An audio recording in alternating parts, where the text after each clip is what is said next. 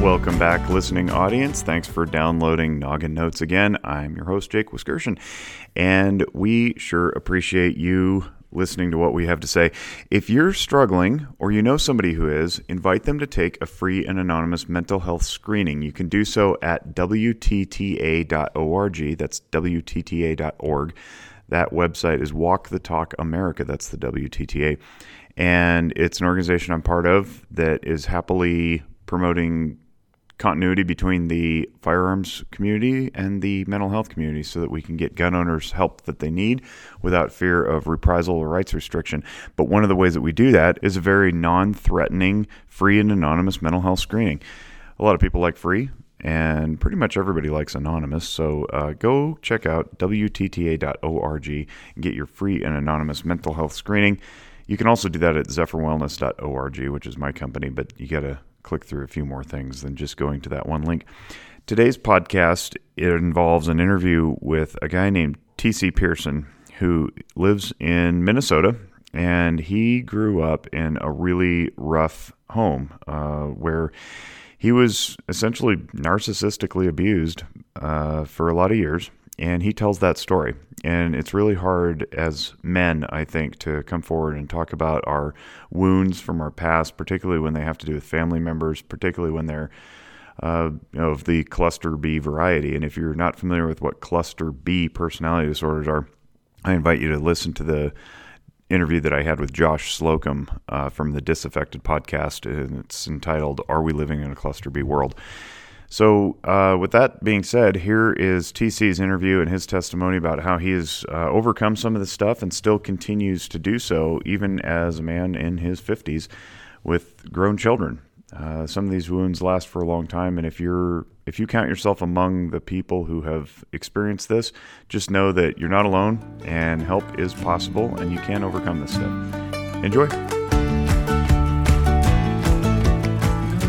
Listening audience, thank you for joining us once again. We appreciate you. And today I am joined by TC Pearson of Minnesota Black Robe Regiment as he takes a sip of coffee. I was going to call on you to speak at that point, but you're drinking, so I won't. I, no, just go ahead. I could carry the whole show, man.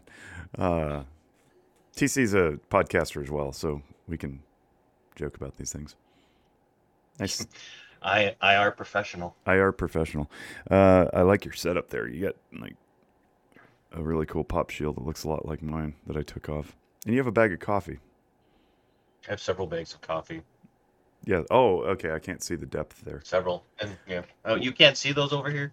I can see one. it- I couldn't. It looked like a shadow behind it. No, I've got several. I need to order more so I can get it shipped out. But The listening audience is really entertained by this. if you're not, I'm sure they are. If you're not watching the video, you, you don't have any idea what we're talking about. But uh, Close closed captioning for for people who actually have jobs and listen while they work. yeah, yeah, that's right. Uh, closed videoing. So anyway.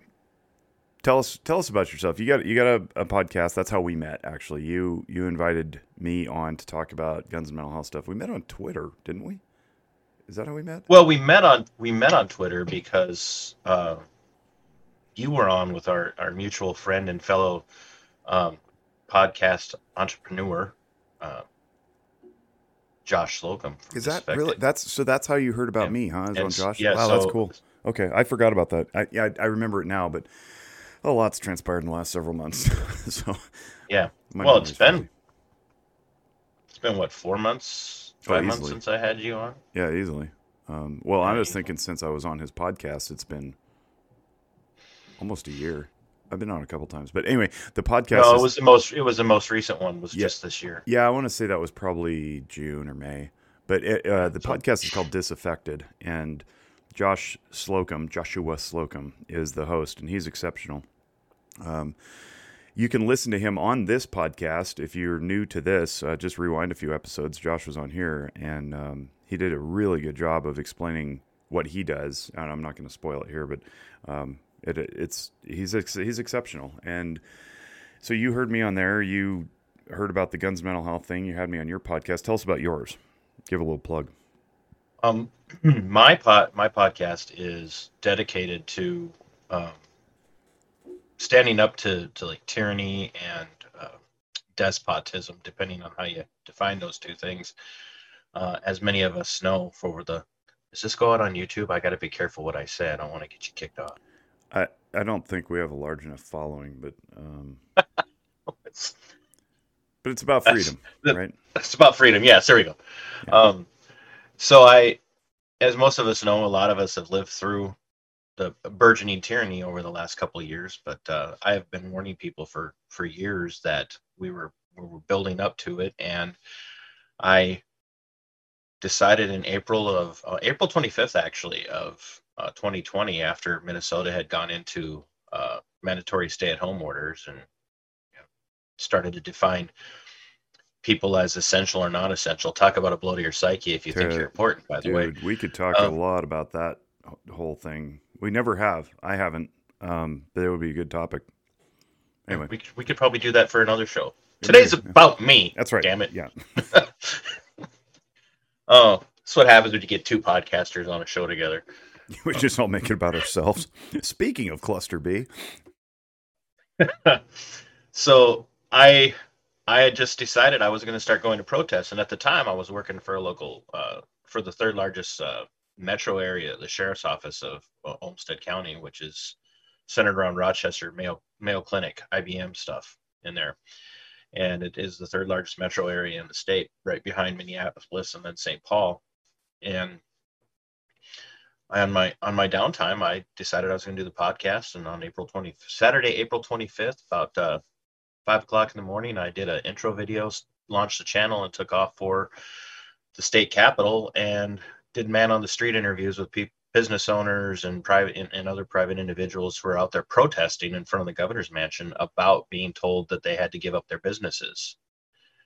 And uh, it just kind of snowballed really from there in in a lot of you know a lot of ways. And i continued to put out content started to interview people from around the country but especially local business owners in minnesota who were losing their businesses and became friends with one of them. And I stood kind of toe to toe with her, or uh, neck and neck and neck with her, side by side with her and her family, hip to hip, shoulder to shoulder. I yeah. think toe to toe means you're fighting. Yeah. yeah. Well, there was fighting, but not with her. Right. And uh, I I kind of took up her cause along with others, and that ended up getting getting me in uh, hot water with my uh, former employer the sheriff's officer in Olmsted County, and they came after me for my content and decided I was literally a criminal. They put me under internal investigation for 60 days for my content. That sounds like and, a First Amendment violation when the government, I don't care if it's your employer, but it's the government that's trying to suppress oh, your speech. Is that is that yeah. where that went?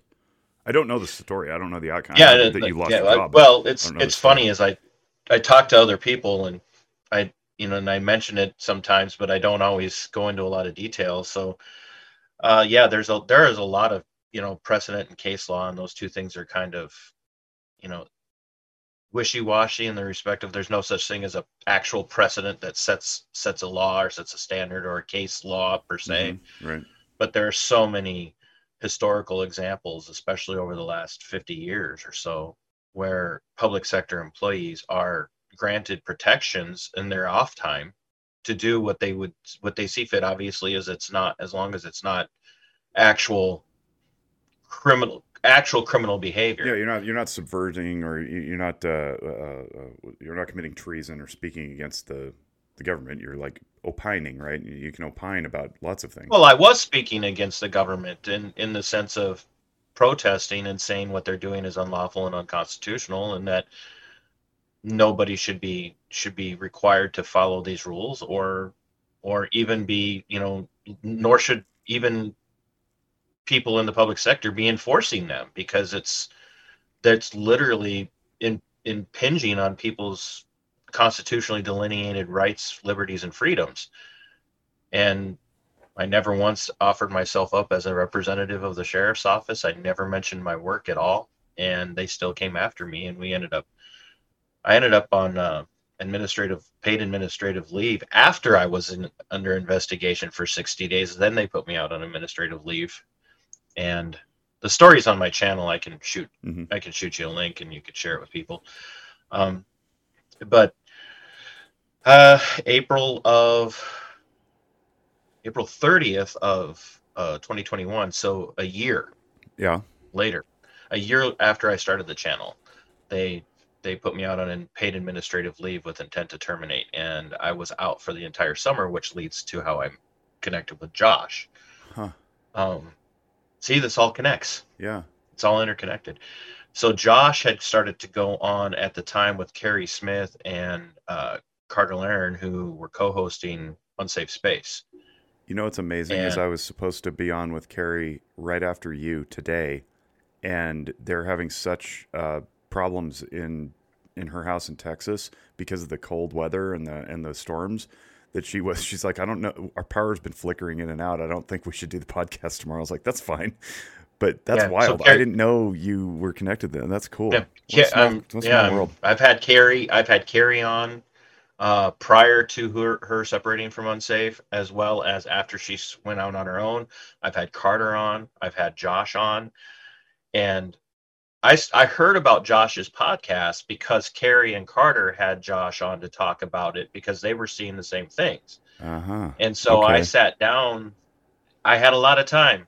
I mean, I I read read Atlas Shrugged in a few weeks, you know, during that time.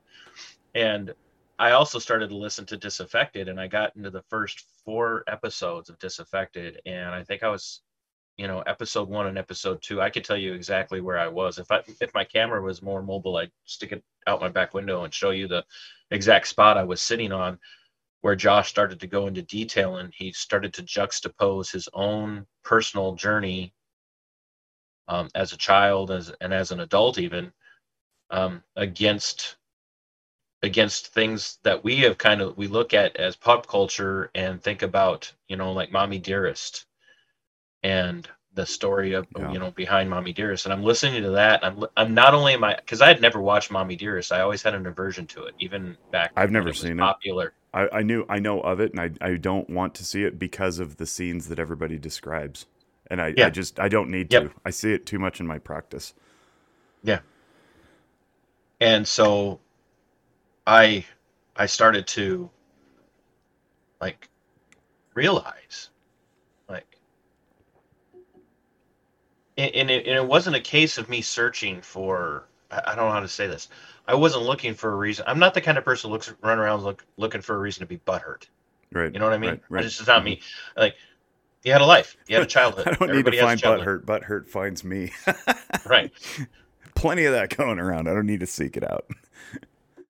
i'm just you keep talking i'm just going to keep up merchant merchandising myself here MN Black Robe Management is or management. it could be management.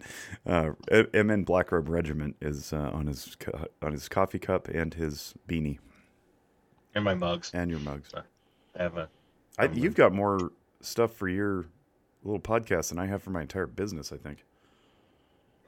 well you're not in the you're not in the business of making money off of your merchandise Well, that's true, and I'm also not needing more customers either. We've got plenty of hurt in Northern Nevada. I don't need to advertise. yeah so that's where i i i, I literally i i had started to kind of communicate with uh with josh um you know those of us who know joshua we call it we get to call him josh so That's right. Oh. well, he only he only says Joshua because the diphthong between Josh Slocum is just too cumbersome on the tongue. So that's why he does that. So that is says. true. Um, so I, I sent I sent him a picture. I sat down on the wall. I have this uh, little garden area that we you know have had it as a vegetable garden. We're kind of letting it go to strawberries now and and uh, wildflowers to. Okay, I'm not I'm not a bunny hugging tree or bunny loving tree hugging granola eating patchouli bathing individual, but we do love our. We have several we have several colonies of bumblebees in our yard. Well, Actual good. bumblebees. That's good. Their uh, bees are on the decline. Uh, we need to do And all we can to save them. True story. I don't like I don't like dandelions in my yard, but I keep enough flowering plants, wildflowers and stuff in the garden area, as well as actual flowering plants around that we single-handedly are saving the bee population in southern Minnesota. Good so for you. Seriously, good for you. And- Water feature will do that too. You can get um, Yep. honeybees if you have like flowering plants. I know. I noticed they had like the mint around my my um my Oh fountain yeah, in my mint. backyard. I hadn't, I didn't know that because I've never seen like mint honey, like spearmint honey. I don't know if that's a thing, but bees just flock to the mint around the the thing. It just Mhm. grows wild. I mean, sometimes we put it in drinks or whatever, but I'd be more than we'll ever afraid to. I'd be afraid because a lot of our plants are like flowering, uh, flowering uh, chives. Really? So, mhm, I, have, So I like have flowering. onion honey. Yeah, there's a, like I don't I don't want that honey. That does not sound good. But I uh sat down on the this uh wooden wall of our little wild garden in the back and strawberry patch area in the back and I cried. Like I'm not gonna lie, I, I cried. I, I think I cried for half an hour listening to Josh and I sent him a picture of it. I'm like, bro, I'm like I you know I, I needed this. I needed to hear this because I I- I'm just going to throw it out there. I, at a very young age, became very suicidal. Very suicidal. Five, six years old. That is really young, and it's. It, I mean, it's not unheard of, but that's pretty young. And I, I mean, I'm glad you went there because this whole point of this interview is to talk about men being vulnerable and seeking care for themselves. Obviously, this is a mental health show. We're going to talk about mental issues and resolving them and some of the origins thereof. But um, it's really about care for self, and, and I'm glad that you went there. So, so tell tell us about that. I mean, like, keep going. I just, I, I don't know why. I, I- you had mentioned something that I had said to Josh when I was on with him. And for those of you that are wondering, well, because I'm not going to go in here and rehash all of this, but uh, I know that uh, Jake's going to link the conversation from dis- the from disaffected because Josh had me on because he and I had been talking as well, and Josh does a consulting business Right. because his show is focused on cluster B personality disorders and how they impact and, and interfere with life in, in a modern society, and uh, are really kind of becoming very dominant and prominent in society. And so, and systems Josh, and systems Uh, not and just families right like like Yeah. a- agencies and entities and governments and Mhm. uh, businesses and corporations like we're seeing this cluster b stuff. the cluster B people are taking over.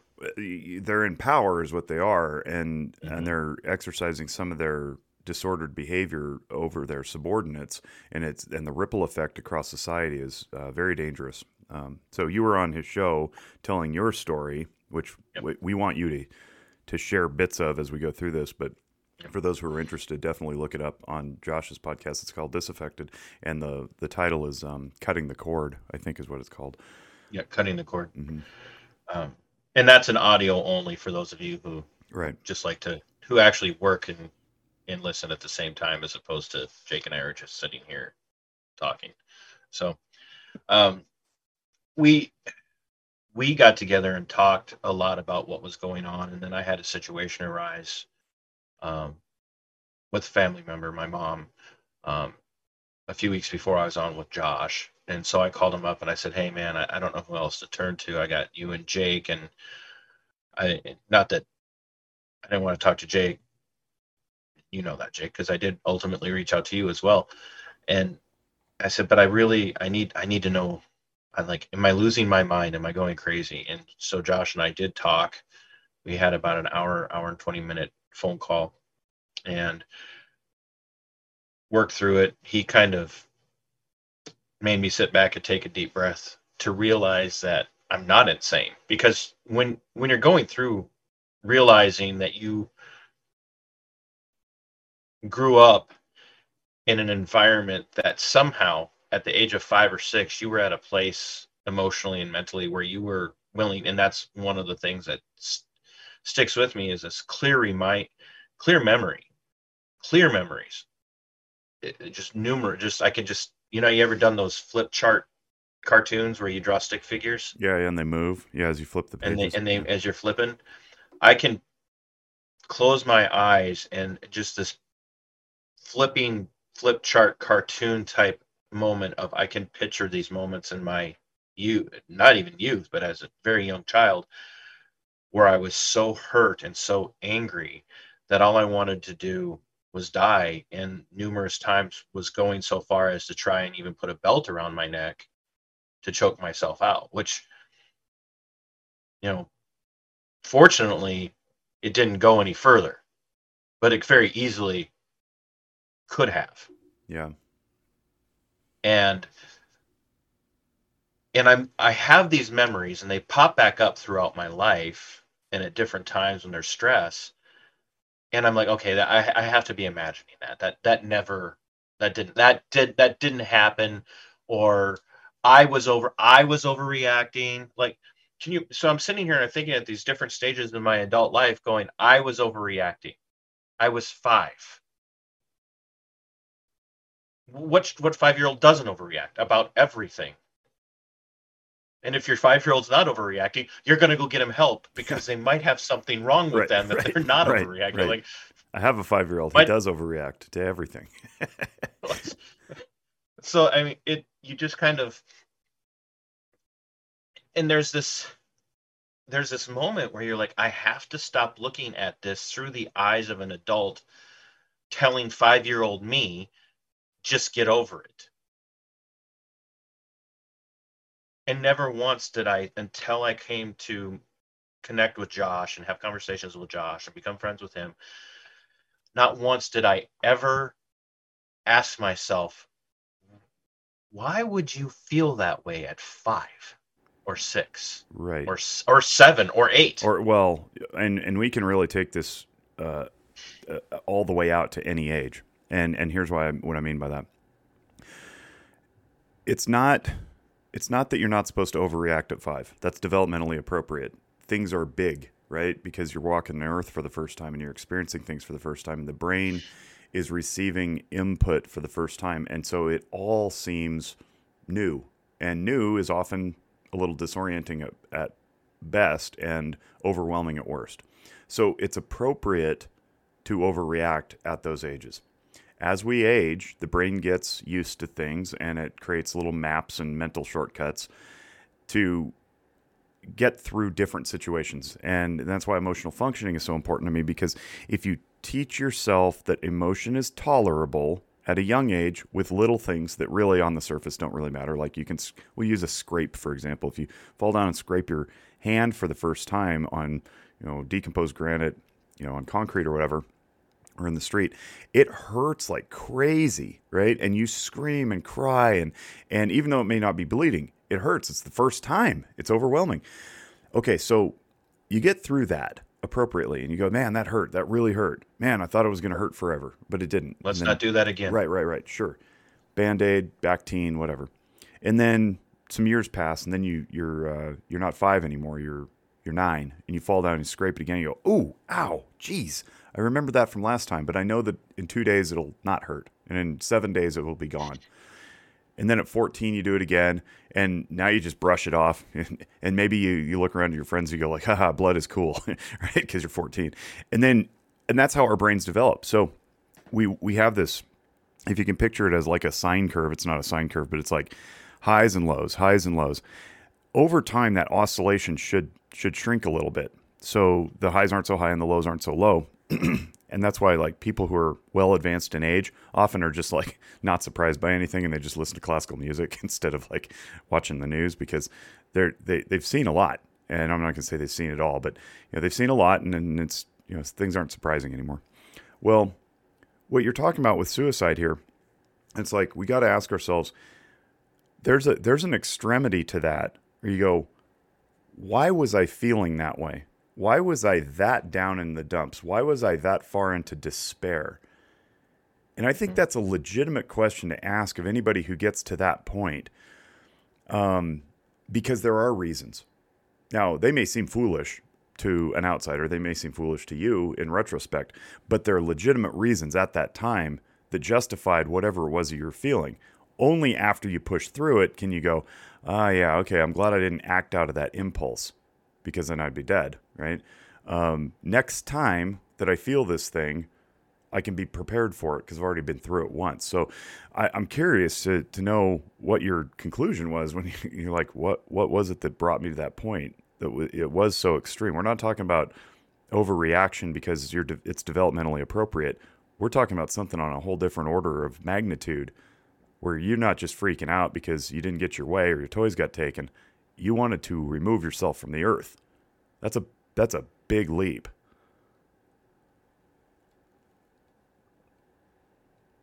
Yeah, I, I I look at it from the I'm, I'm trying to you know sit down next to five, six, seven year old me and and and want to ask why do you feel that way and I I don't know what the answer to that is, but I I do know that it it's pain. It's pain. Sure. Deep deep pain. Deep pain. And that's just not, you know, clinically and obviously you're the professional. Um, well, I don't know how obvious it pra- is. Practi- practicing, practicing there. Like, you get to practice. You your whole life Constantly. is practice. That's true. The That's rest true of us have to be professional from the start. Yeah, So- yeah, it's not the practice of engineering. It's it's the practice of, of therapy. What do you? I'm a practicing engineer. I'm not going to drive on your bridge. So yeah. Just practicing. The real one comes later. Yeah. Um, but obviously it's pain. But I like, don't ask me to explain that. Like even now, looking back, and I have no idea, other than as I go through, you know, and I and I reflect, and I want people to understand too. And I had said this on when I was when I was on with Josh. We we joke, right? Like Jake, you know my opinion about people who joke about PTSD and complex PTSD. I did it. I got it that time. Um, Jake and I have a joke about trying to say complex PTSD. It, So, well, it, it's hard when you put the the, four, the five letters together. Is what it is. uh, CPTSD. CP CPTS. But or when people joke about, oh, I'm a narcissist, and they make a joke about it, or I'm OCD, or I have DID, or or, the, or this weather is so bipolar, or the San Yeah. Francisco Giants are so schizophrenic this year. It's like, yeah, you're Mm. weaponizing it and you're minimizing it. Yeah. And and so people who are genuinely dealing with mental health issues, like let's not and I don't like to use the term marginalized, but let's not demean them Right. for that. Because like they're already they already have problems, folks. Let's not let's let's not like you would never say that about oh oh you're oh I just have so much cancer today. Yeah, you're right, right. Yeah, yeah. It's it seems absurd on the surface, and yet there's license to do that. And to ice the cake a little bit here, I have a real problem with people self-diagnosing, and then um, I mean, I have a real problem with it, but also identifying as diagnosis after self-diagnosing. Uh, you know, now it's now it's Oh, I I so totally have it. Yeah. it here's the here's the here's the issue though. Like when you start doing that it delegitimizes the whole profession. So it's like well why do i need to exist as a therapist if you've just solved your issue? I, I mean legitimately i don't want to exist as a therapist because you will have solved your issues. That's why we do podcasts and youtube videos. I want this information out so that people can be healthy i want to work myself out of a job but what i don't want is um, amateurs on TikTok pointing out normal life stresses and calling it something that's diagnostic. That's that's not cool, man. Because what you're doing is you're watering down everything, and and and I think the pendulum has swung from we're not allowed to talk about mental illness to everyone needs a therapist. It's like no, you don't. Uh, you need to get through life, and uh, therapy is reserved for the extreme presentations that uh, you know step into your life and alter it. Not oh, um, I, I speak bluntly, so therefore I have autism. Like, what? No. Like, the people who genuinely have autism uh, have way more going on than just like an unfiltered opinion. Like, that's, you can't hide behind that as license to be a jerk. Like, oh, no, that's, I'm just telling you how it is straight up, man. That's the truth, and it's my autism. It's like, what? What? No. No, you're rude. so, anyway, yeah. Uh, Well, and, and that's kind of what I was saying Thank you too for about Josh is go on my diatribe. no, and hey, it's your show, bro. Yeah, give me that mic. like Kanye, snatch the mic. You got uh you must have lighting issues going on. You got sun coming in one of your windows? Yeah, you see that on the camera there? Yeah, look at that. Ooh, halo effect. Yeah, you got Ooh. Makes me look cool. you got Does it though? No, I make myself look cool. I'm just There going you to go. bump this back a little bit. There we go. Well, one of the things that I had said to Josh was everybody's oh we all lived in a dysfunctional family and you and i talked about this like no Mhm. we, like I've, I've said this to so many people over the last couple of years like no we don't all live in dysfunctional families because if all, all of us live in a dysfunctional family then it's normal and if it's normal it's not dysfunctional and if it's dysfunctional it's not normal you can't have it both ways and and it's the same thing with ment- it's exact same thing not every fight you have in your family, not every argument, not every moment where somebody was unduly harsh or rude or mean to you is dysfunction or abuse. In the in the it may have been a momentary moment of abusive behavior, but it is not a pattern or a track record of abuse. Right. And dysfunction does not work that way either. Just because you guys had a bad Christmas where grandpa said something he shouldn't have said, pissed off dad, dad yelled at mom, mom threw the cat, and the cat knocked over a bottle of wine, and grandma had to cry. That's not a dysfunctional family. That's Christmas. Yeah, that's that's a moment, right? And Josh makes a good Yeah. point of this regularly on his show when he says, you know, we're not when we talk about cluster B personality disorders, and I and I do this too clinically, and I agree with him. This is why I like what he does. He's very very careful and diligent about what he says and does.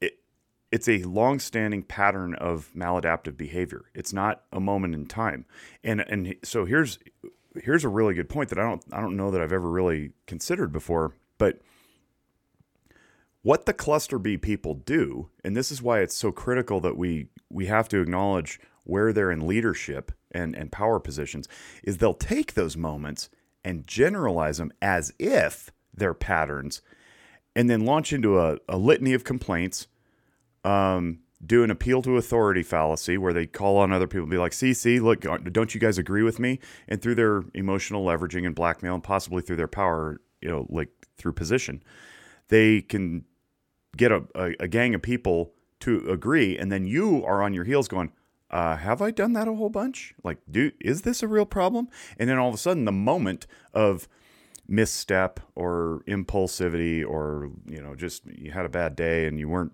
you didn't eat lunch, becomes the not only the reason for ridicule and uh, I don't know, bullying, suspension, termination, whatever it is, but it becomes identifiable to you as part of your character. Like it's like there goes Jake, the guy who snapped af- in the afternoon at the employee because he didn't have lunch and you know had a head full of stress. Like, yeah, Jake may have been unkind in that moment, but that is that part of Jake's character. Like, let's let's evaluate his 44 years on the earth. Like, how often has he had these moments? If it's a pattern, and a whole bunch of people go, yeah, I've had that happen to me multiple times across environs, you go, yeah, all right. Now, here's the problem with that though. Jake could have snapped a bunch of times. If you get the right people, they're like, yeah, he snapped at me too. Like, oh, see, there's six people. It's like six people across 44 years, all with one moment that they can point to. I don't know that that makes a pattern of behavior. But the cluster B people will make you think that, and it'll push you onto your heels such that you you, you start to question your own reality and your own sanity, which is what you went through as a child and into adulthood where you're questioning your own memories. You're you're wondering, did that actually happen? I'm pretty sure I was present for it. but you're being told like, don't believe your lying eyes. Well, and it's so here here's an here's an example. And you know, at first I want to say like uh, it wasn't uh it wasn't a boy called it. I'm sure we're all familiar with the, the book. A child called it. Yeah. Not a boy. Child called it. Um I, I don't story seems pretty legit to me. I don't know, you know, how I never actually disclaimer. I never actually read it. I only heard about it, and it was in Oh. college, I think, in grad school when we were talking about like um, child development or something, and somebody brought it up, and it, and it was one of those recommendations like everybody needs to read this book, and I, I heard about it, and I was like, I don't think I want to read that book. Um, yeah, I wish I hadn't. uh, so to explain it to the audience because I can't because I obviously didn't so read it. so I think I think his name is David Peltier, and he grew up incredibly abused, incre- like, and it wasn't like the house was uh, abuse abusive across the board to everyone in the same way. He was the target for all of it, and you know, like eating had to eat food off the floor uh, was not allowed to, you know, bathe and shower, was kept locked in a room. And while all the other kids were fine. Now, what they were going through was also abusive. It was just abusive in a way that would have been harder for other people to recognize. And eventually he was rescued from that. Some things came up, but I didn't grow up like that. It was I don't want people to think like, oh wow, this poor guy was, you know, was hit with bricks and rocks and throwing down the stairs and like I there were how, good how, moments. However, just because the physical wasn't present all the time doesn't mean right. that it wasn't as impactful. And I think sometimes we can, and this, this honestly, this is where mental illness gets a, a bad rap. Is we think because the scars aren't visible that they don't exist, and that's how domestic violence continues to be perpetrated. That's how child mm-hmm. abuse continues to be perpetrated. Because you know, you look at the kid and you're like, well, I don't see any bruises. It's like, well, yeah, because they're, they're emotional and sometimes those are even worse because you walk through life getting invalidated and not uh, not acknowledged by the authorities or you know other family members right. or whatever. Um, I, I, have worked. I mean, I, that's how I entered the profession. Is I cut my teeth, you know, on that type of demographic, working in home with kids from abusive households who are in foster care or adoptive care. It's, the stories are. I mean, if you're listening to this for the first time and you're like a little unfamiliar with the field, what TC is laying out there is, um, I mean, I, it doesn't surprise me at all. I'm like, yep, yep. I'm nodding along um, with the the story that he told about the kid in the book. Um, and then you know putting a comma but on there, I, but it wasn't you, right? You didn't experience that level, and yes, there are varying levels, of course. But um, I think it's important to note that this is way, way, way more common than people give credit. Way more common. We just never see it, and then they emerge as apparently healthy, functioning adults, like the ones you might see on your screen or hear in your ears, um, and nobody knew right? Nobody knew that that went on in the childhood of the person who's now, you know, working at the grocery store or hosting the podcast or running for office or whatever it is. It's like, yeah, we all we all have some stories. Oh no, we know it goes on in the life of people that run for office. what are you saying? I ran for office. Oh wait. Wait. anyway. Game so, set and match. Yeah. So um it's and that you know and so and I also I want people to hear like you can laugh at stuff like you can you can go through these things and you can laugh at things and you can you can have a sense of humor some for some of us especially those of us who have gone through this we tend to have very much gallows level humor yeah it's it's actually humor is one of our um, adaptive coping skills as as i reach for my dsm-4 uh, dsm diagnostic and statistical you couldn't have, right? couldn't afford five what is it what is this you need I to two fives and a pocket version oh. but um, no uh, the right. four no it's important though the, the, the four used to have something called um, coping mechanisms. And they had, and it was in one of the appendices, and I'm flipping to the page now, but uh, what, what it did was it listed off ways that people deal with uh, psychological, emotional distress and disturbances, and it broke it into ranked categories of healthy to unhealthy. And so some of the unhealthy ones are like psychotic denial and um, and uh, reaction formation and displacement. Some of the healthier ones are things like humor and uh, sublimation. And, and I teach on this. I'm trying to find the page. I can't remember it. I teach on this. Uh, and unfortunately, what they did was from the four to the five, they, they took it out. Here it is. Um, from the four to the five, they, they took out these defense mechanisms. And I, and I think it's a real shame because we need them. We need to understand that altruism and anticipation are healthy and splitting and projection are not. And um, and now with their removal, we have an entire generation of students who have become licensees since since the five was published in 2013. So quite a while now, almost 10 years. Um, that don't know that and they don't have that vocabulary to describe what's going on when they see their patients or they see this in society.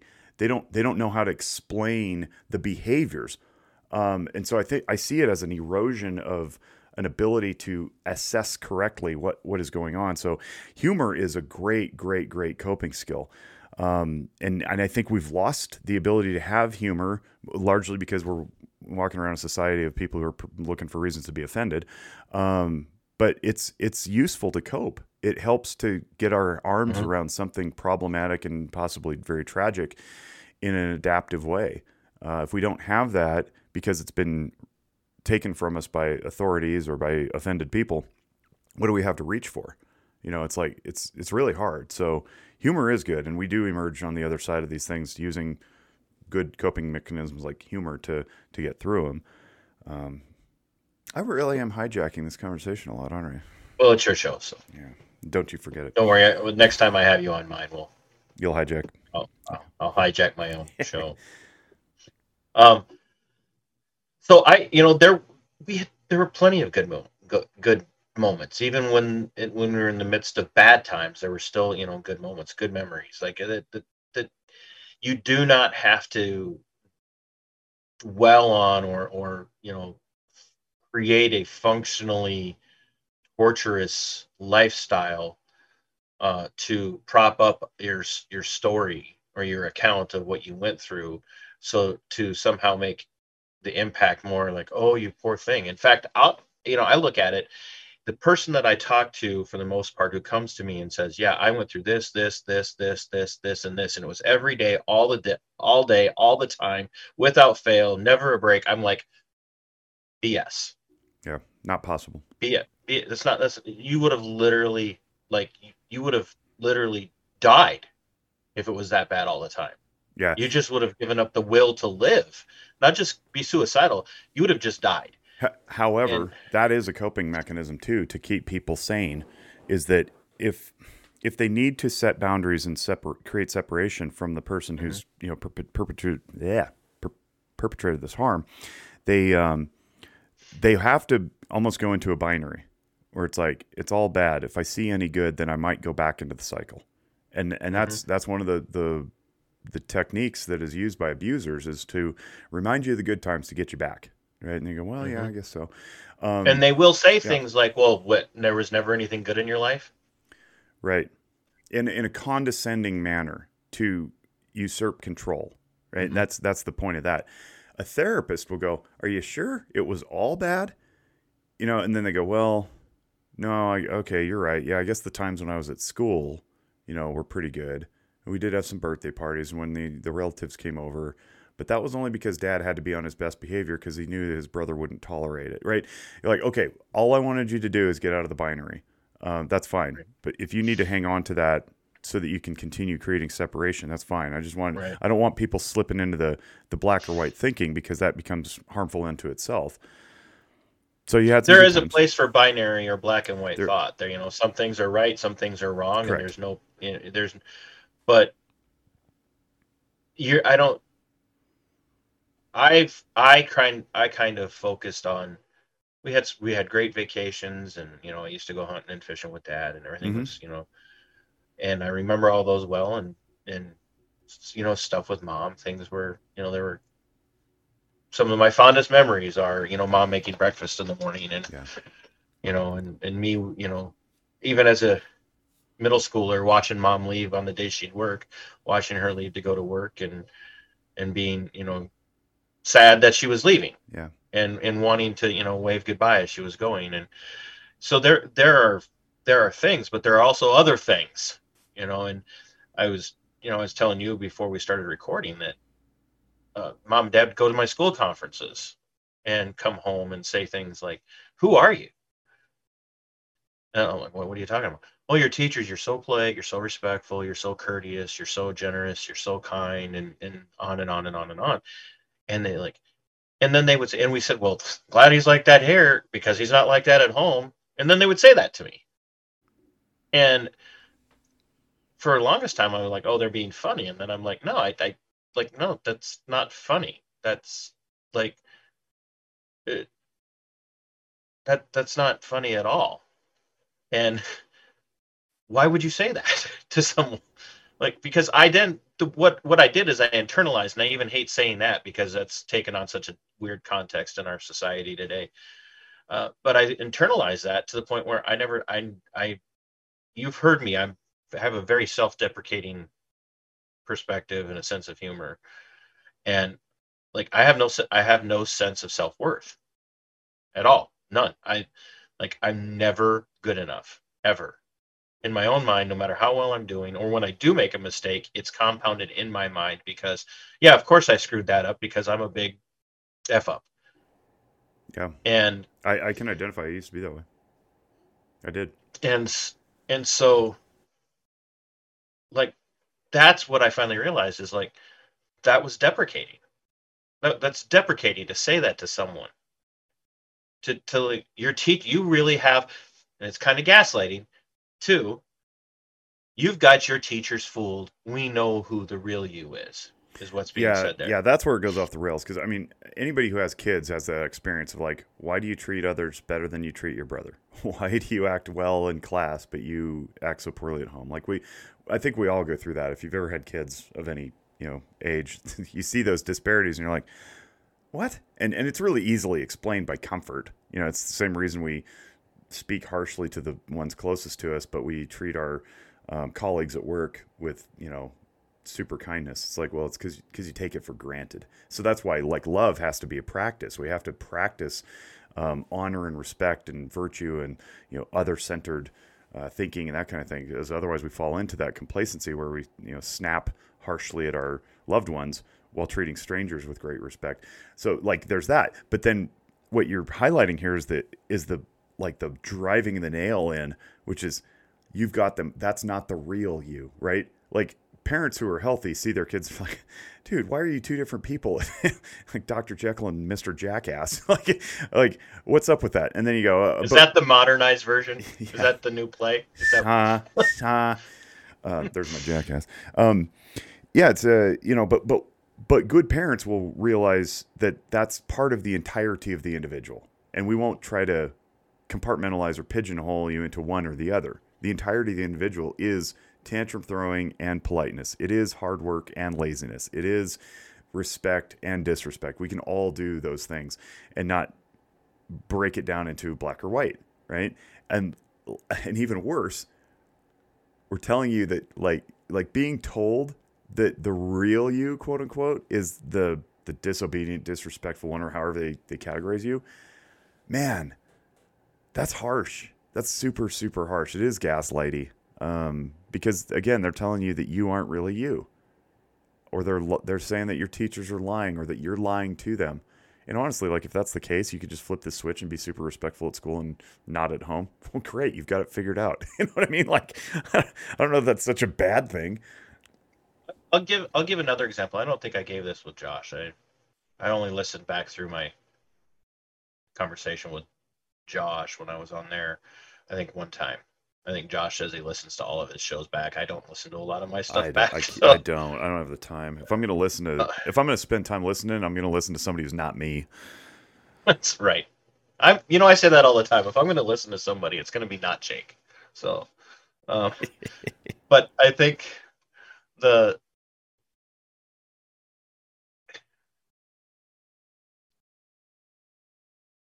I had uh, an experience, and I might have shared this with you on the phone call uh, last week. I had a I had an experience where for spelling, and, and we all remember, you know, back when you still actually had to handwrite your spelling words. Does anybody remember that? Yeah, my, my kids are doing it actually. Uh, They still do it, at least at, in one school. We would get a spelling sheet at the beginning of the week every week, and my, you know, my regiment at home was Monday you bring the spelling sheet home, you practice your spelling words by writing them out 10 15 20 times or whatever it was every night. And then mom would give me a pre-test on thursday and on friday i'd go in and take the test. Well in sixth grade uh, teacher accused me of cheating because i had memorized like i had done every week from the beginning of that school year uh, i had memorized not only every word and how it was spelled, but the order by which it was presented on the sheet. And that teacher never broke from that order. That teacher always gave the words in the exact same order every week to include all of the, the bonus spelling words. I And remember so- that.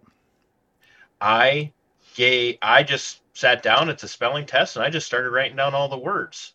Teacher walked by and my spelling test was complete and she wasn't even three words in. And afterwards called me, you know, up to the front. She said, Why are you cheating? And I'm like, I'm not cheating. Yes, you are. I'm like, I'm not cheating. And I had to go home and tell mom I'm being accused of cheating. Well, my mom had a meeting with that individual. He said he's not cheating. And I remember her being personally offended by that. And I I didn't think about it in light of of being in sixth grade. I'm thinking about it now. That to me is was part of the pattern of anything that made us look bad. Hmm. Hmm. Okay.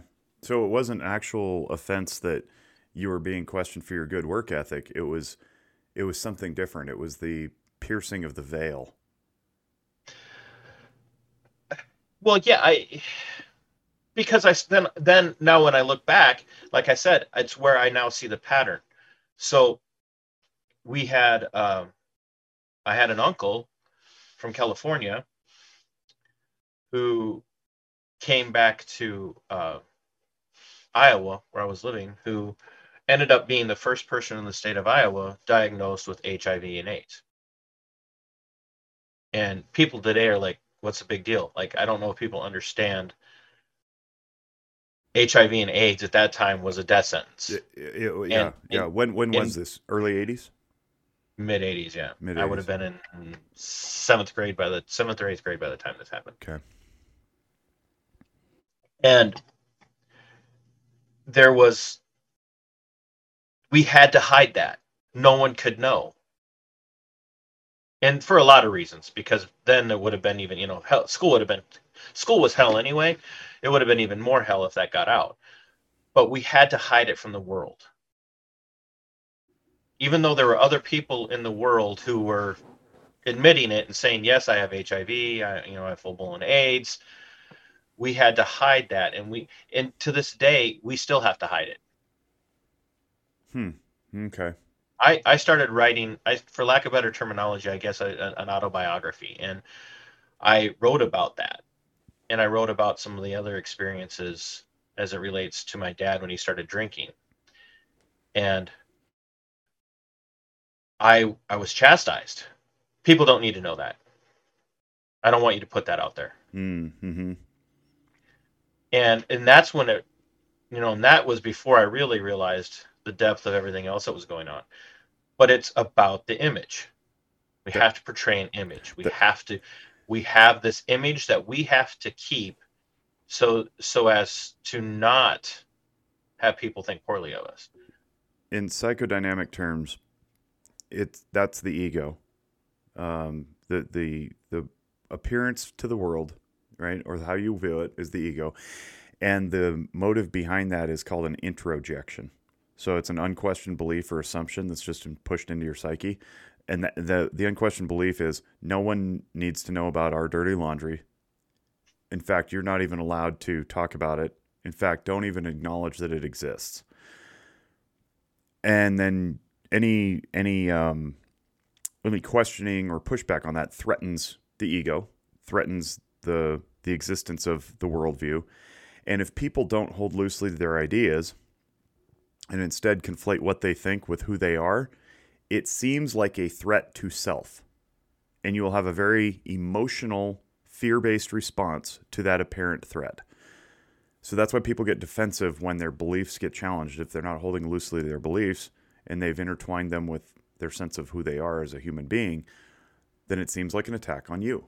So your mom who is not holding light, lightly with her beliefs or doesn't even recognize that they are beliefs it's like just the way it is. Then when that gets challenged uh, she think she her brain's going to register it as an attack on her. Um, and i've been wanting to ask this for like 40 minutes now uh, if i ever shut up? No no no no no it's a great opening uh, for me to ask it. Uh, because I think it's hard for for dudes broadly to acknowledge that they need assistance in anything. You know, I don't care if it's mental health or woodcutting. It's like, no, no, I got it. no, honey, I don't need to call the electrician. Zap. You know. Um, you might want to call the ambulance now, though. yeah, yeah, yeah. It has to get really, really bad, right? Um, how has it been for you, just acknowledging in your own mind that you weren't well? Like, and I know it's been a couple year journey, if not longer, But like when that arrival point actually happened, and you're like, oh man, I, I need to I need to do some examination. What was that like? Like how how was that process? I think the the the place where it hit me the most was about well, it's almost five years ago now. About about five years ago, I was severely assaulted in the line of duty. So I was a deputy inside of a detention center, uh, sworn deputy. I didn't have patrol duties. I all of my duties and, and responsibilities were within within an adult detention center. I supervised violent and you know non-compliant members of society who were uh, either awaiting trial or had been sentenced and were doing local time and, and whatnot. And in, in one situation, I had been working with a, a very suicidal individual and assisting him and had been assisting him for quite some time. And this particular night, he had been during the day had not gotten the kind of treatment he had been used to getting from me. This had set him off, and in, so instead of of expressing his anger in a reasonable way with people who were responsible for his anger, he decided he was going to try and kill me. And, I'm not he, exaggerating. To, to be clear, he liked you, and when he didn't get the treatment like you're talking about with from somebody else, he took it out on you. Yeah. Okay. And was very disrespectful to me. And I said, look, you know, Joe, uh, you don't get to talk to me that way. Either, you know, do what you need to do because I'm giving you this time that I really not obligated to give you, but I know you had a rough day, and so I'm trying to work with you here. And he just kept going. I said that you know it's enough. You can go back to your cell. Well, he he attacked me. He he attacked me, and I just happened to be fortunate enough that there was another deputy in very very close proximity who saved my life. Because this, you know, and I don't care how well trained you are. If somebody gets a drop on you, as much as you try, you can't mm-hmm. like, especially when they're intent on hurting you and he he was going to choke me out and he did i was i was losing consciousness and had i not had another deputy in close proximity it would have gone way worse than it did and i had a fellow deputy came up to me probably three four weeks afterwards and, and she says i'm worried about you and i'm like why she goes you've changed and i I could understand what she was saying, but now that I look back on it, it wasn't that particular. the The assault was bad, but we've all been in. You know, if you're a guy, you've been in a fight for the most part. Not every guy, but a lot of guys, you've all been in a fight.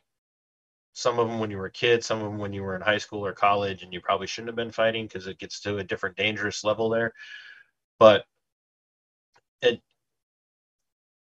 it it was bad. It was a bad scene and he flat out told other deputies, and when, as they were hauling him away uh, into a different location, he's like, "Well, is he all right?" And they're like, "Yeah, he's fine." And like, "Oh, that's too bad. I'll finish what I started later."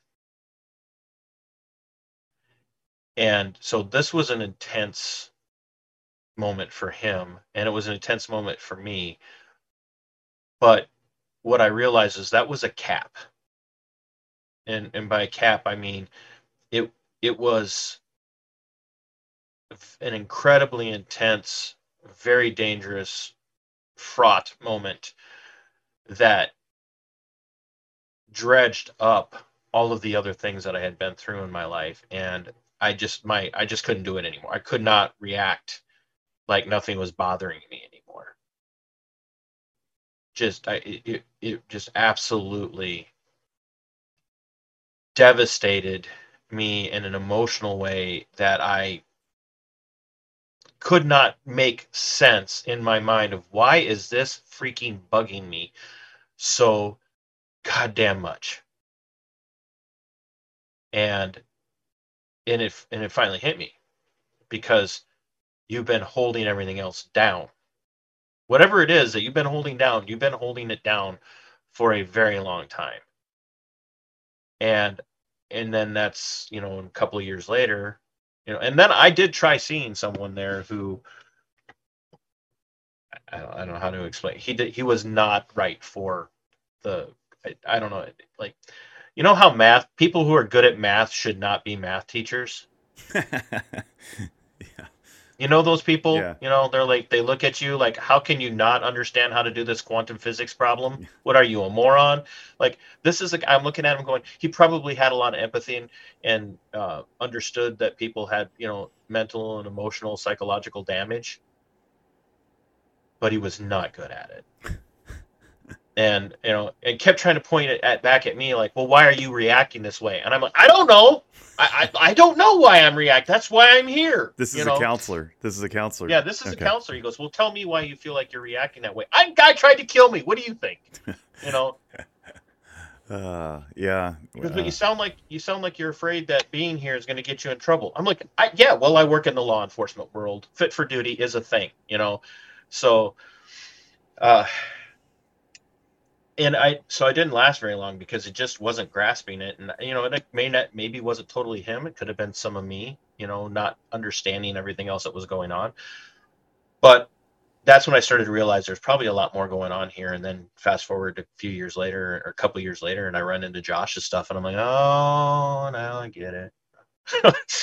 and it, it, it just was. It was like I had seen physical abuse as a child. I, I not didn't really suffer it in the same way, but I had seen it tra- on traumatic in traumatic ways, and that was it right there. Like I just suffered what I had seen, and to in, in what I finally realized was that, huh. I, I got a lot of I got a lot of, of baggage, you know, to use the terminology of the world. I got a lot of baggage or issues. I used to tell people, yeah, I have a lot of issues. I have magazine racks full of issues. That's what I. Not that anybody knows what a magazine rack is anymore, but uh, barbershops too. Yeah, it's you know, it's not that we don't have issues. It's that it's how long we carry them without addressing them, right? And, and that you and that was you just never it addressed was. it. Yeah. And uh, what ended up happening for me was, sorry, I'm getting weather alerts. For those of you who don't know, Minnesota Black Road Regiment is not just a catchy name; it's where I live, and uh, it. We have a balmy negative 44 real feel with the wind chill today, and uh, so I keep getting weather alerts telling me to stay home. I'm like, yeah, duh. So, but uh, I I just realized like I have all of this, and it. I think in my family's perspective, not my personal family, but my my family as I was growing up. I think in my family's perspective, everything in our home culminated in my dad's alcoholism. That was the scapegoat, you mean? No, not the scapegoat. It it was the pinnacle of the bad life. Oh, If that oh, makes oh. sense. Yeah, so like but So- but it, so- but it was the thing to point to. it was the thing to point to of like yep we went through this really bad short brief period of time where you know your dad drank and you know dad drank and got violent and mean and things went bad for a year and a half or two years. Dad went into treatment. And uh and even the story behind that dad going into treatment was it's mind blowing and, in how much that im- impacted me. Is like i found this out in sixth grade as my dad's in treatment.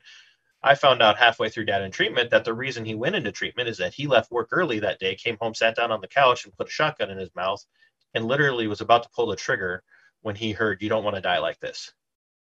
He to this day he swears to God that it was God Hmm. that said, "You don't want to do this," and he called my mom.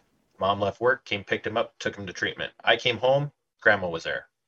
Your dad's gone. He's in the hospital halfway through treat halfway through dad's treatment i found out that he was going to sit down on the couch and was going to blow his mouth his put shotgun in his mouth going to blow his head off now who do you think would have found him You. because i was always home for first Mm-hmm. and people are like well at least you didn't but i don't think people understand that after having lived through what we lived through the image of coming home and finding that and having had such a strained relationship in the family even that was devastating Yeah, yeah. People don't understand. That's why we don't share those things with children. By the way, that's why that's why there's a there should be a bar- boundary between adults and kids. You don't share adult problems with children. Their brains aren't made to receive that. Our brain. You're listening to this podcast right now. We don't do trigger warnings here because a lot of reasons. We don't do trigger warnings. Um, but we just don't have enough time in a show to do all the trigger warnings Well, yeah, I, I just I can't. I, I'm not going to mentally uh, foresee what somebody's going to be um, triggered by, uh, and then even saying there's a trigger. Th- hey, this this thing may disturb you. Could be disturbing unto itself, and then also I know the brain well enough that it sparks curiosity, and so people are going to listen anyway. But if you're an adult listening to the show and you just had that image put in your head, most people's brains aren't like developed and trained because there is training involved. You were in law enforcement. I had a dalliance with it, and then I taught it for a while. Um, we get specially trained to deal with absurd situations and extreme presentations and so forth. Most people don't. And so now imagine taking that and putting it into a kid's brain who even has, in sixth grade. Yeah, it doesn't even like you might not have even experienced death by then. Like I don't know, like a lot of kids don't until they're much older. Even pet pet deaths, right? Um, so we again think back to the practice that I mentioned earlier about the idea of going through something so that your brain is trained to go through it again and know that it can survive, right? And the world's not going to spin off its axis. It's that's trauma, you know. And I don't mean everybody has trauma. That's become a trope too that makes me want to pull my hair out. But that is a, a traumatic event when you when you introduce something into a child's psyche that they're not developed to deal with and then I'm sure you weren't exactly wrapped in kindness and, and support following that. It was probably more like, yeah, this is what a, a crazy dad wanted to kill himself. And you're like, ha, ha, ha, what? And then life goes on, I'm guessing. Is that accurate?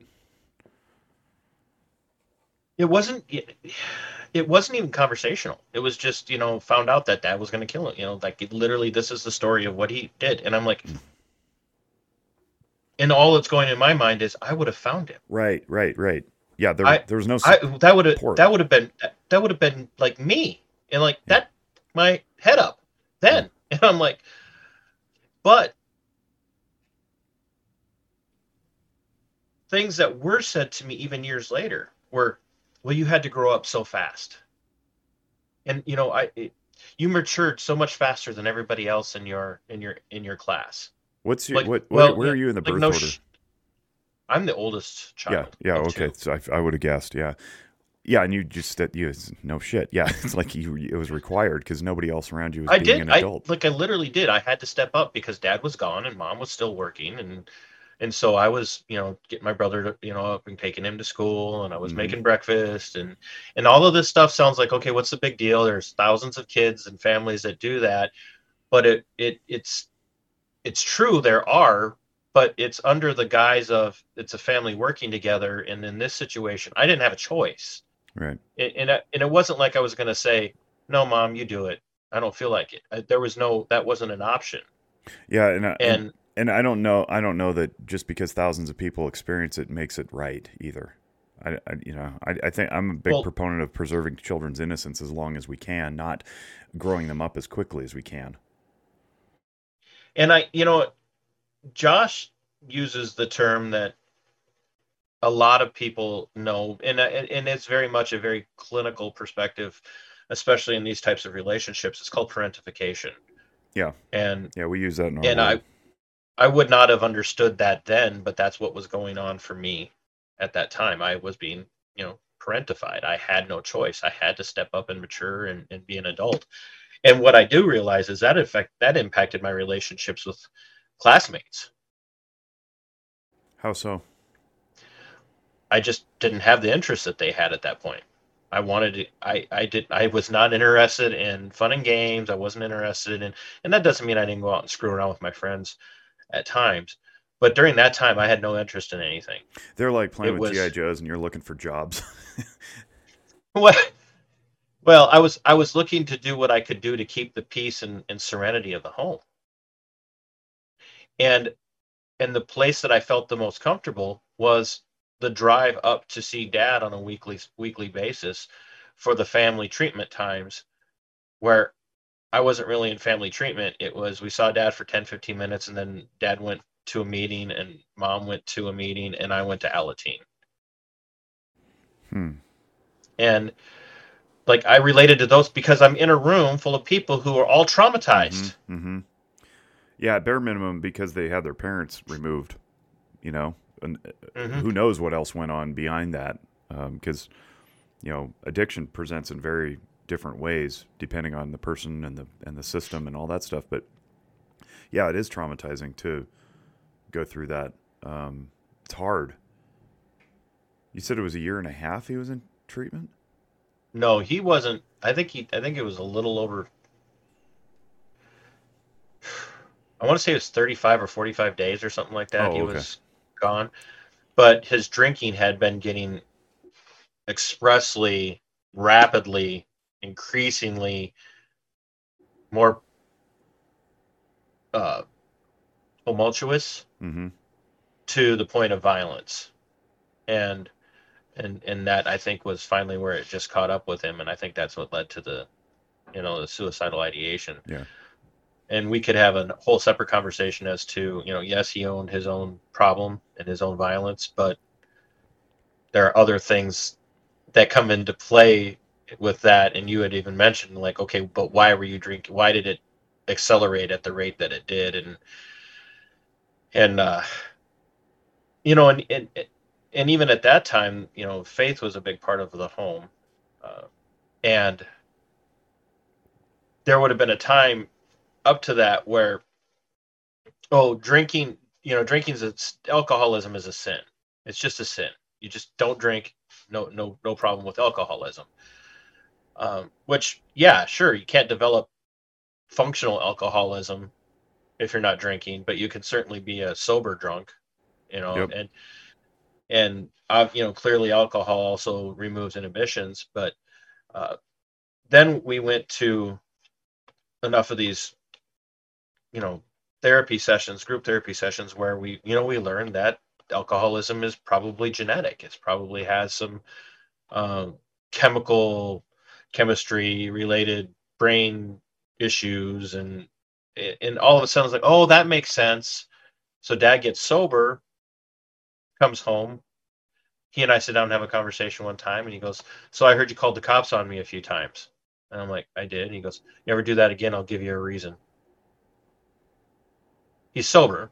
And Mhm. and and don't my relationship with my dad was much improved after his drinking. I don't want people to hear that it wasn't.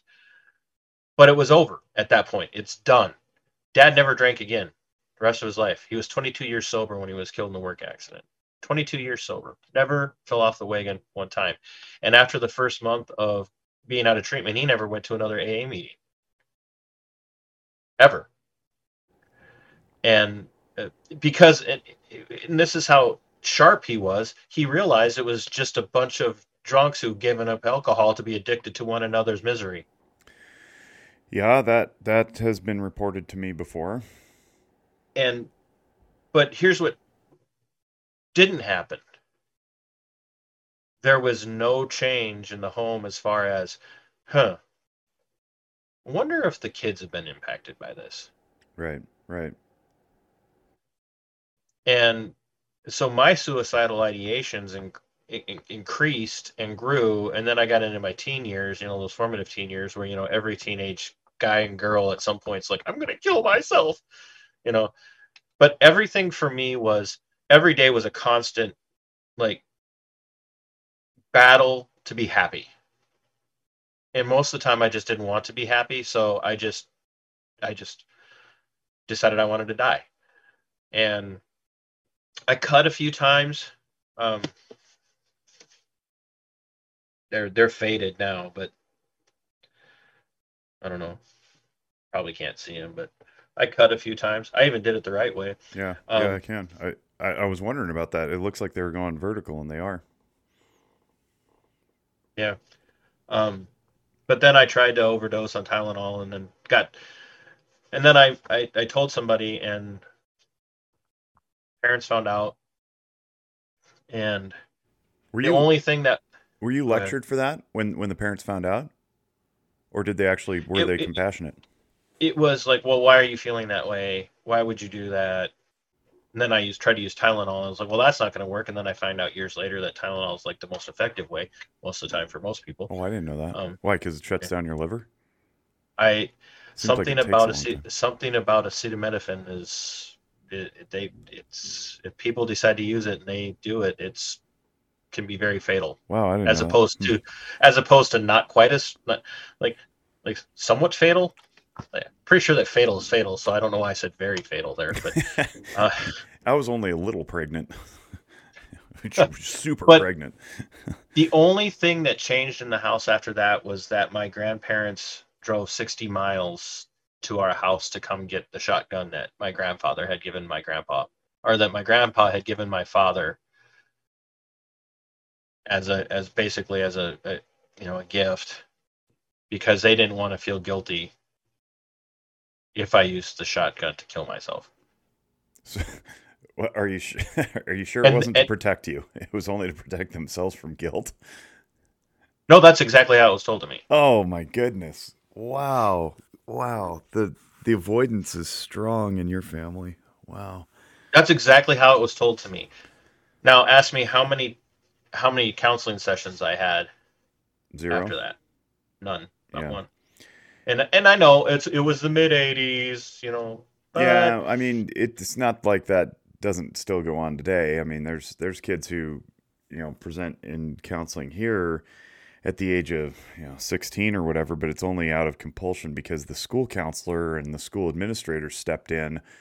Uh, and, and then you get to talking to them, they're like, "Oh, I've been suicidal since I was seven. You're like, "Oh, and your parents never? Nope, not at all. Nope. okay, yeah. So it, it's it, there's do you- there's still an aversion. I'm sure someone in your audience, uh, and probably, do you remember the movie Ordinary People? Uh, I never, I never saw it. I never saw it, but I know Donald. Sutherland, Mary Tyler Moore, um, one of the fringe brat brat pack kids. Um, Yeah, his brother and the, the the book is phenomenal. And i had suggested to josh that we do a disaffected uh, movie night and and and watch that together for people uh, because it's a different look at the mental health of a kid and family dynamics. And if you and if you haven't read the book or if you haven't seen the movie um, do one or both. Preferably read the book first but um, in the in the book the oldest son drowns in a boating accident and the youngest son i think it's conrad survives and becomes incredibly suicidal ends up uh, this is mid 80s so it's not like it was unheard of ends up in a psychiatric ward for kids. And it's you know it's not straight jackets and you know you know it's not renfro from dracula you know Mhm. like trying to eat flies and things like that and he eventually comes home and what you realize through all of this is that mom's the problem hmm. because he lived and his brother died and it and so I, I look at that and i look there again i even having because i had to read that book for a create uh, for an english lit class and then creative writing project and so i had to read the book and then for the in the class we watched the movie and i'm like why does this why is this why does this bother me so much because there was something happening in that book that didn't happen that I that I saw. He was getting help.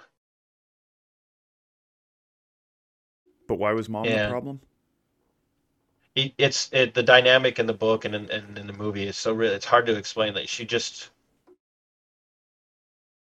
it- she was closing her eyes to the reality of everything that was going on, and it was all about how it im- impacted her. Sounds Oh, familiar? oh, oh! I see what you're saying. Okay, so uh, I was misinterpreting, thinking that she was blaming the child for the death of his brother or whatever, but it was more like she she was turning it in on herself and becoming what, like a martyr, maybe. Well, when I when I brought it up to Josh, he goes, "You know what? I completely forgot about that. That's a perfect example of the cluster B dynamic." Mm, okay. Imagine Josh saying that. Yeah, but yeah, I might. I uh, might have to watch it now. but and, Mary Tyler Moore did a phenomenal job in the role. Like almost like Like too good. Like you're way too good at this, like lady. Heath Ledger as the Joker. Good. yeah, that yeah, ex- yes. Um, but what I realized in that was, and this was my takeaway. Well, I haven't had anything like that in my life, so I guess I better pull my act together or get my act together because I've I'm clearly a weakling. Mm. Well, and that's part of the self-deprecation too that you've learned over time. It's hard to change an internal voice, by the way. Um, it can be done, but if you're listening to this and you hear about things like self-talk, uh, Christian Conte, one of my very good friends and mentors, uh, I need to have him back on the show. Actually, he he talks a lot about self-talk, and um, it's the stories you tell yourself, the narrative that goes through your own head. Um, if you if you have a negative self-talk, the whole world will be bleak. If you change your internal narrative, um, things improve dramatically. And you know, I, I, had to go through that my, myself, uh, and it took years, but but I figured it out. And uh, people will uh, people will treat you differently when you start treating yourself differently. That's for sure. So it was, it just it was one of those like that was kind of that watershed moment in the negative way where it was like, oh, just tough it up. Right. You just, Bootstraps. Just yep. And just push it all down. And I think that's, you know, there again, it wasn't a conscientious decision. It was just, you know, kind of this realization. And it was what I did. I just pushed it all down. I pushed it all down. Yeah. Well, uh, so some vocabulary for everybody, you too, if you don't know this. Um, what you're doing is repressing. That's an mm-hmm. unconscious pushing down. Suppression is a conscious pushing down, and suppression is healthy. Uh, that's another uh, couple of those coping strategies that I mentioned that were removed from the DSM.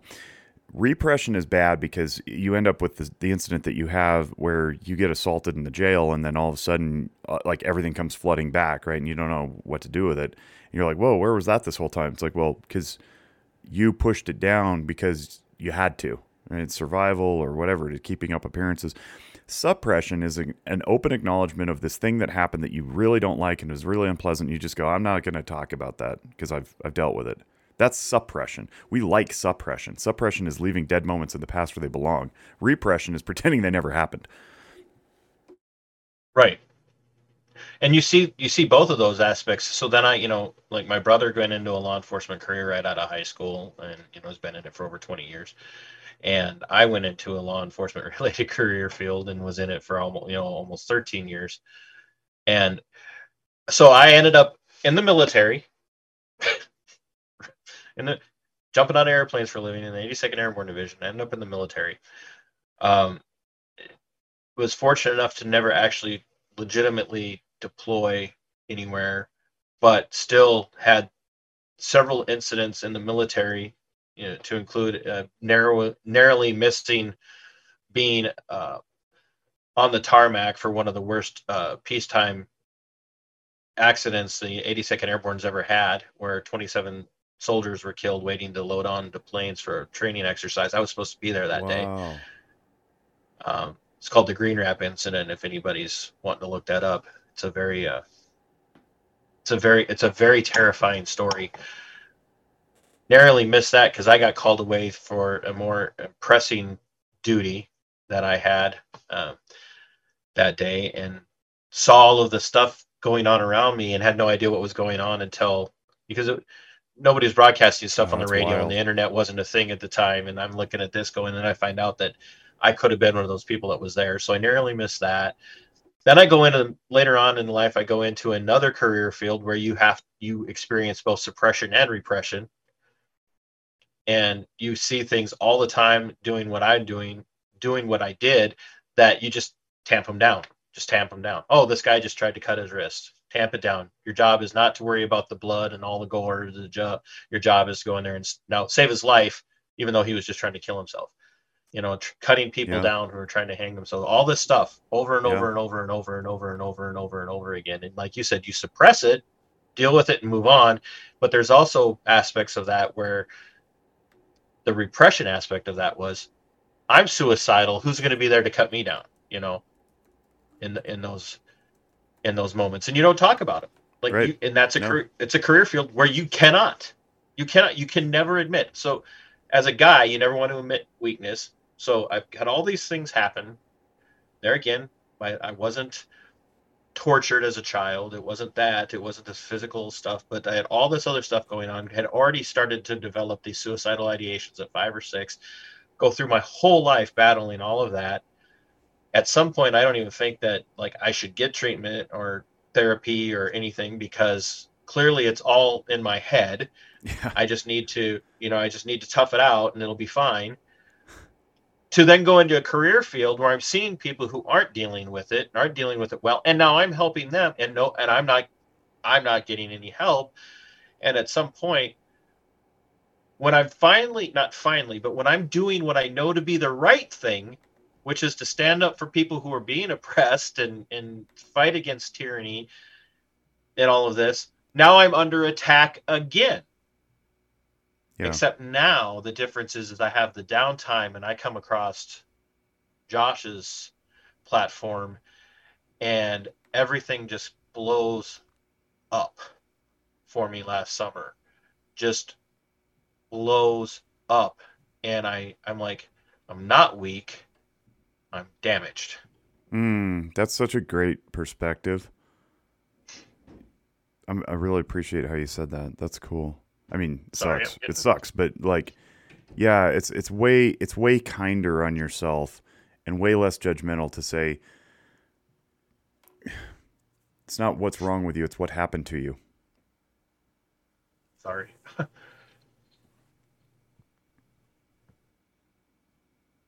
And the thing that hurts in all of that, Jake, is, and for anybody who's listening or watching, is how have I screwed up my own family through all of this? What have I, what kind of damage have I done? Hmm. And have I communicated those messages to my kids?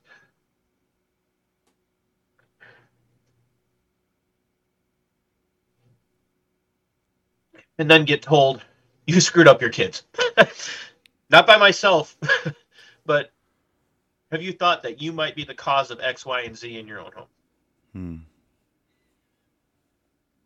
And to be told, you know, well, so and so is leaving your house because of how you raised them. And it just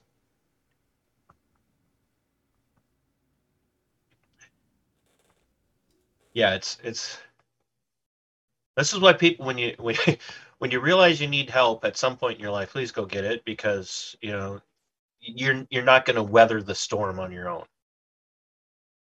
It, it's just you're not. It's it's you have to, especially to the guys that are out there. You know, and this is for the you know anybody who listens, not just to Noggin Notes, but you know to Guns and Mental Health. Like, uh, strangely enough, both of your shows are about mental health issues. I don't know why that is. Um, it has nothing to do with my career at all. I can tell you that. Uh, but what it like, it is not a weakness to realize that you're you're damaged, and it is not a weakness to realize I don't have the strength to do this by myself. It the the weakness is is realizing your damage and saying I'm not going to address it. I'm not going to fix it. I'm not going to do anything to change it. I'm not going to do anything to take the the the agitation or or the the weapon, if you will, that's da- doing the damage or has done the damage away. You talk. You've talked about this a lot on guns and mental health with uh, people who realize like firearms saved a lot have saved a lot of people's lives especially cops and uh, military per- personnel not just in the line of duty but when they're out and they're dealing with their mental health, they go out shooting and they're like, I feel better when I'm done. I feel like it's, it, I go and I enjoy it. I disconnect and I just do my thing. But you've always said, have a safety plan, plan in place. You know, it, it go ahead and, and, take the firing pins out and, and give them to a neighbor that you trust or a friend that you trust until you get through this crisis. But don't think that just taking the gun away in and of itself because you have depression or or PTSD or CPTSD or whatever it is, that just removing the gun is going to fix it. It like you might need that gun for your own mental health later on.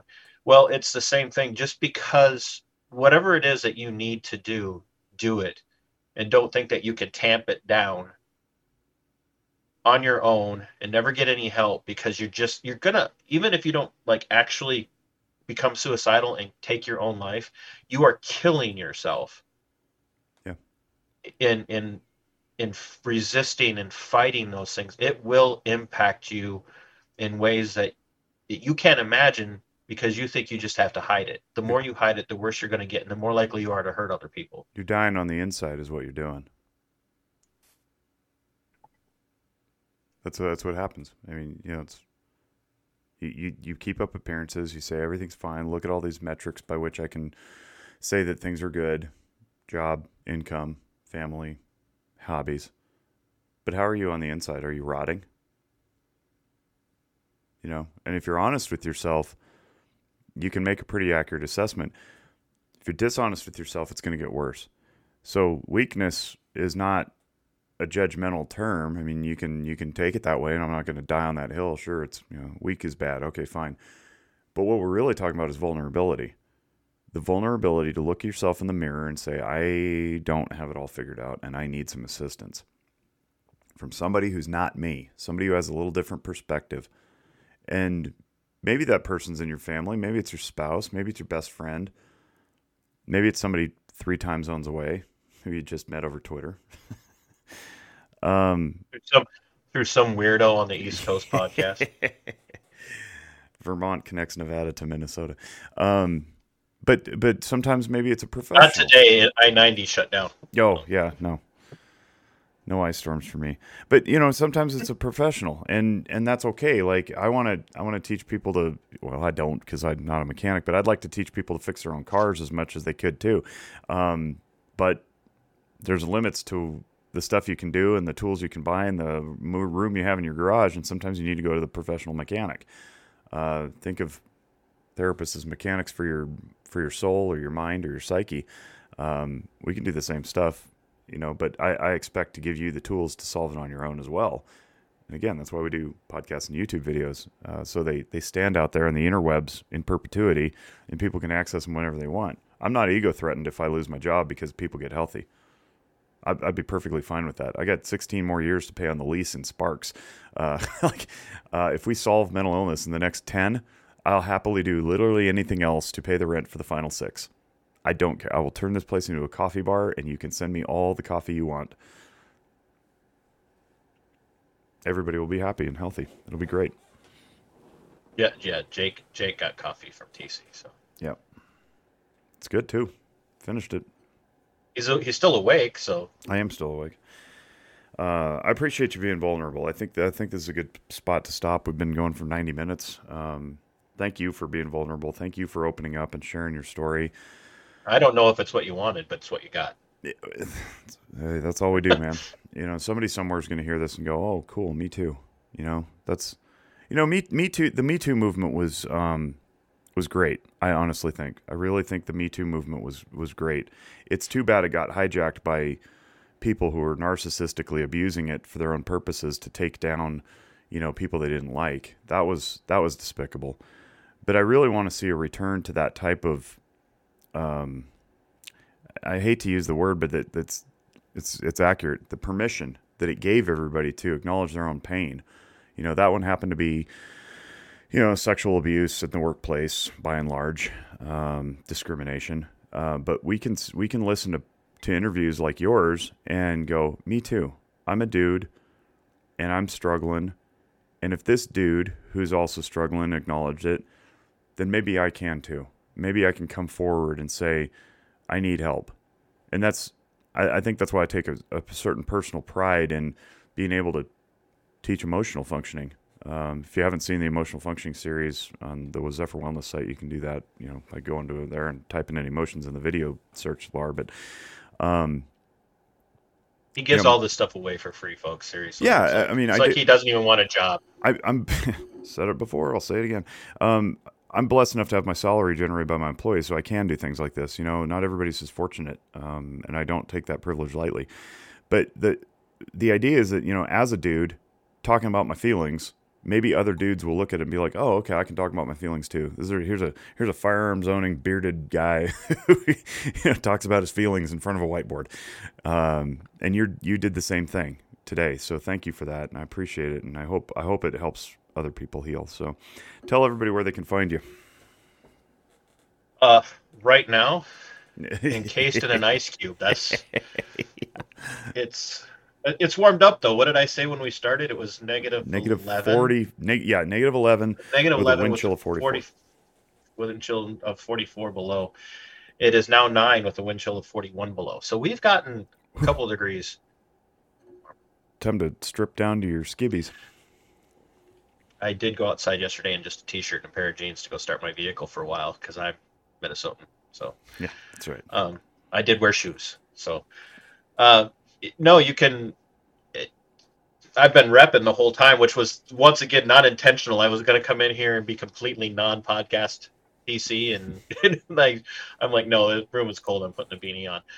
Um, you can find my YouTube channel at Minnesota Black Robe Regiment. Um, I'm also on Rumble, Minnesota Black Robe Regiment. I'm on Twitter at Robe Regiment. I love to interact with people no matter what it's about.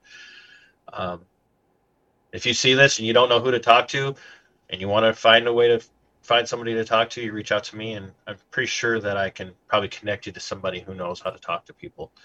Um, and uh, if you just want to, if you want to know more about my story as far as what I went through with my career, uh, I can give the link to, to Jake, and you can put it in the show notes.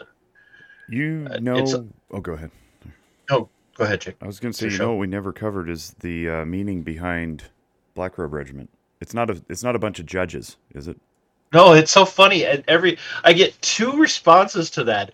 Normally, it's Executioners. are you a judge? And I'm like, no.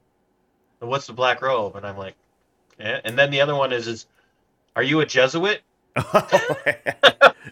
I literally had a guy watching one of my early videos goes, "You're a Jesuit. I can tell by the shirt you're wearing." And I'm like, I'm so far from.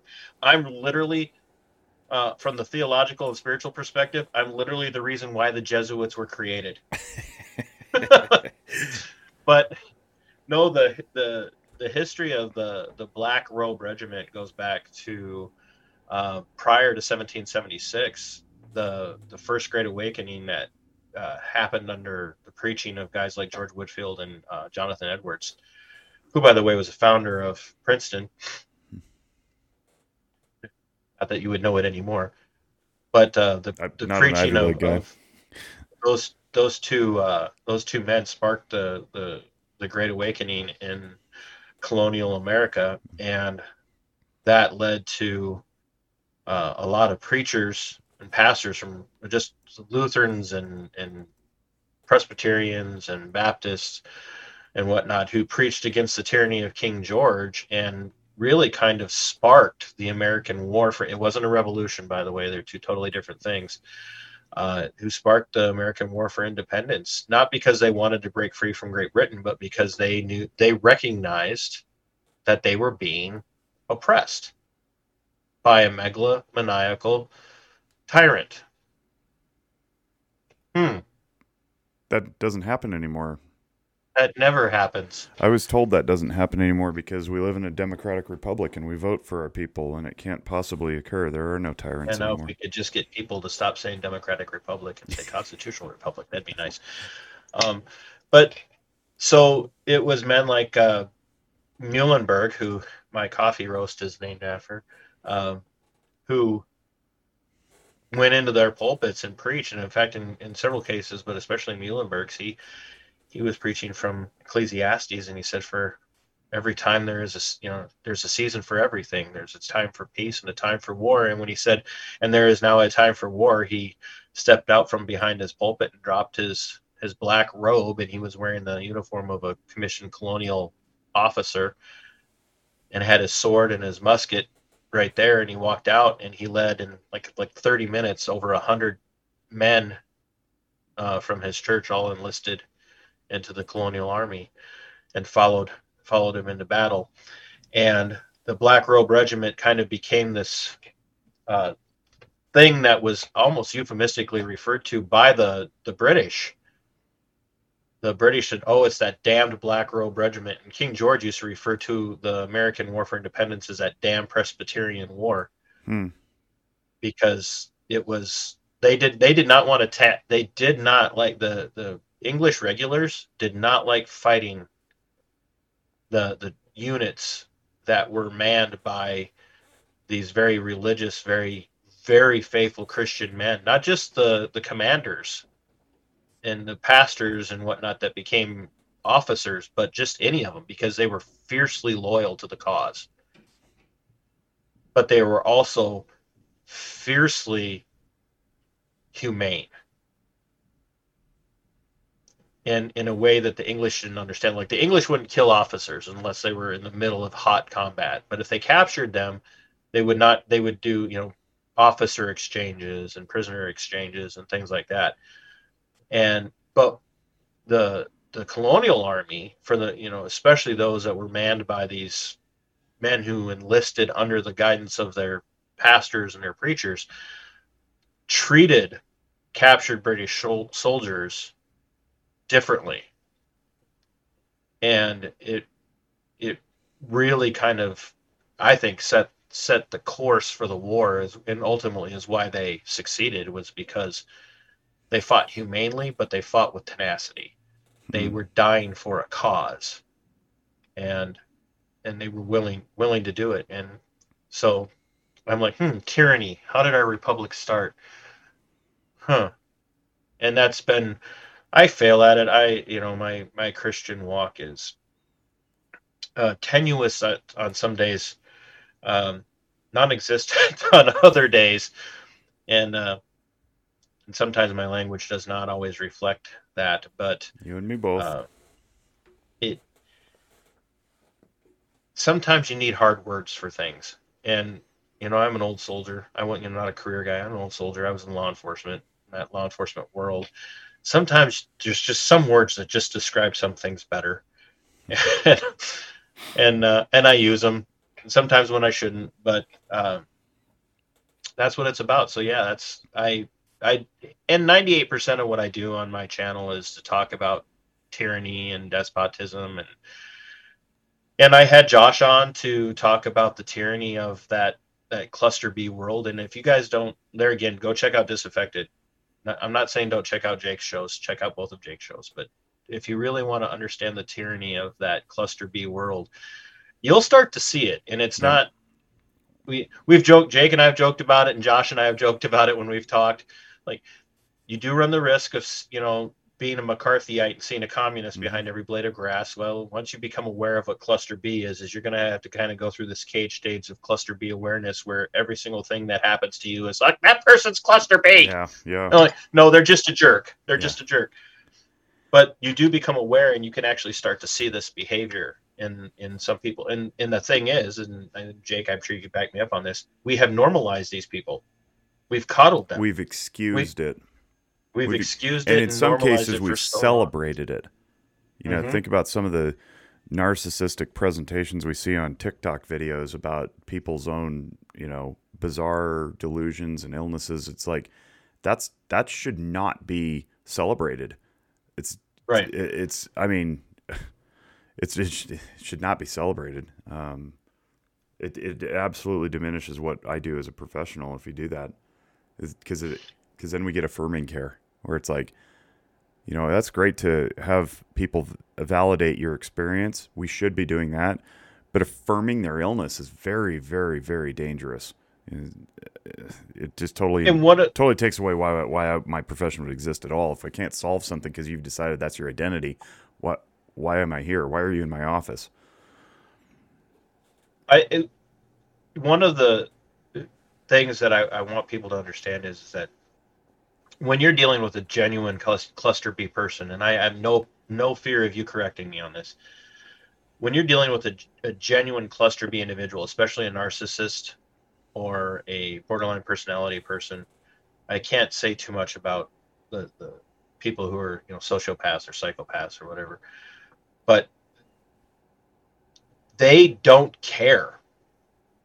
They they do not care. They have no interest at all in getting better even though they on a level and, and every one of them does know this on a level they know that what they're doing is wrong. They know it. They just don't care because it's all about them. And if you confront them and you don't have the information and you don't have the, the knowledge to confront them and do it in a way where you're not screaming at them right. and yelling at non, them you have to be non-attached You have to be non-attached when you have the confrontation. If you just go around going, "Yeah, you're cluster B, you're cluster B, you're cluster B, you're cluster B," you're not going to get anywhere. Mhm. But the tools to have them on board, whether it's a wife, a husband, a child, a, a parent, you know, a sibling, I, like you need the tools for your own mental health That's right. That's right. because you are never going to fix them ever. You cannot. You cannot. Jake might disagree with me on this part. You can't fix them. You cannot fix them. You could protect yourself, and you could protect your family members. That's the best you can do. That that's right. I, I don't I don't disagree. Um, that uh, Josh and I go back and forth on this. Um, we've pretty much resolved it now. Um, I've I've realized that well into adulthood, you're not fixing that uh, personality disorder uh, unless they have a level of insight and awareness that they show up in the office, and then uh, I, there's a possibility. And he's relented on that. He says that never ever. And I said, no, no, no. I've I've helped people. He goes, okay, okay. And so we've both moved off of our little positions because I, I used to say, look, it, and I say this at the opening of Guns and Mental Health podcast, right? Mental illness can and can be cured. You know, it can be overcome. We just have to inspire people to believe that, right? So I believe in the the perpetual existence of hope. I don't want to take hope away from people, comma, but uh, if you're not aware that you have an issue and cannot be brought to awareness because you double down on your own denial and then triple down and then quadruple down, it's not going then gaslight the people pointing it out. yeah, yeah, yeah. Then it's not going to change. So that's the type of awareness that Josh is trying to bring about, and that's what you're pointing at here, which is you know do the best you can to protect yourself, not solve their issues that don't they don't think need solving or or are even in in existence. So, well, all right. Thanks, man. Um, we're going to sign off, and as always, we wish you all great mental wellness.